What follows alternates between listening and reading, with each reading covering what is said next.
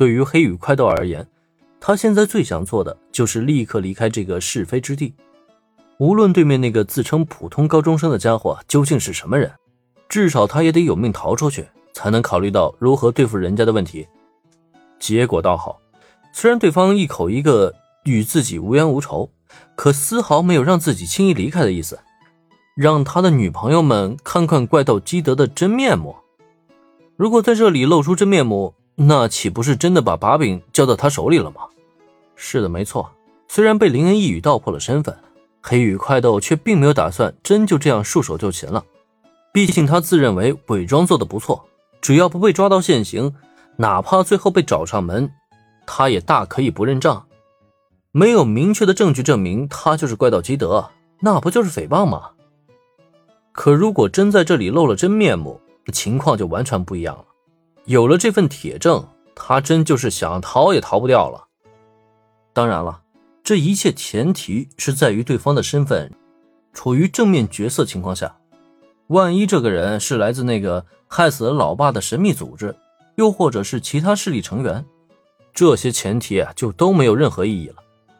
毕竟真要是那个神秘组织，可不会跟你讲什么证据不证据，能抓就抓，抓不到干掉就罢了。不然的话，他的老爸又怎么可能会惨遭横祸呢？也正是考虑到这些。目前的黑羽快斗也是骑虎难下了，自己究竟该怎么做呢？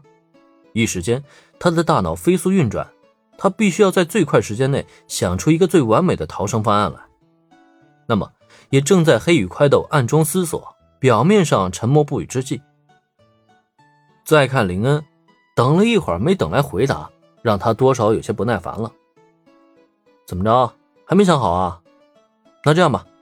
你如果愿意在这里露出自己真面目，我就顺便附赠你一个消息，一个关于你父亲的消息，还是保证能让你满意那种哦，这总可以了吧？时间不等人，再磨磨蹭蹭，万一柯南那家伙找过来，就别指望让大家看到怪盗基德真面目了。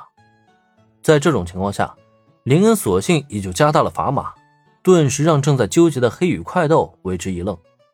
啊，我爸爸的消息！林恩的话确实有些出乎了黑羽快斗的意料，也正是因为如此，他才更加迟疑了。毕竟满世界寻找宝石潘多拉，他的目的不就是为了查明父亲的死因吗？如果对方真的能在这里给出自己想要的消息，那么即使暴露自己的真面目，好像也挺划得来啊。只是，自己该相信对方的话吗？一声疑问过后，黑羽快斗再度沉默了。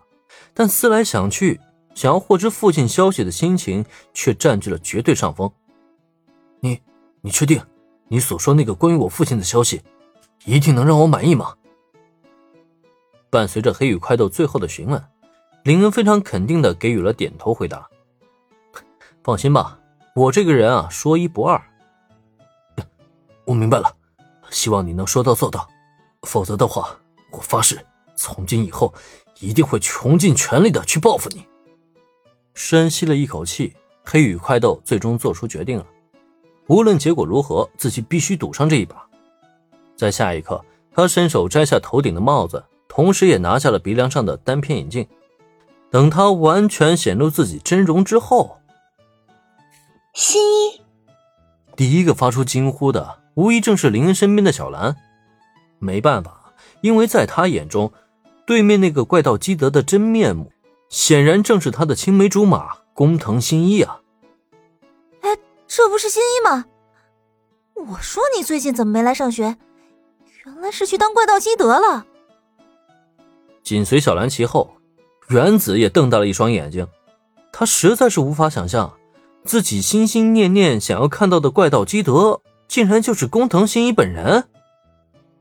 这真面目，黑羽快倒是露出来了。可对面的反应却显然出乎他的意料啊！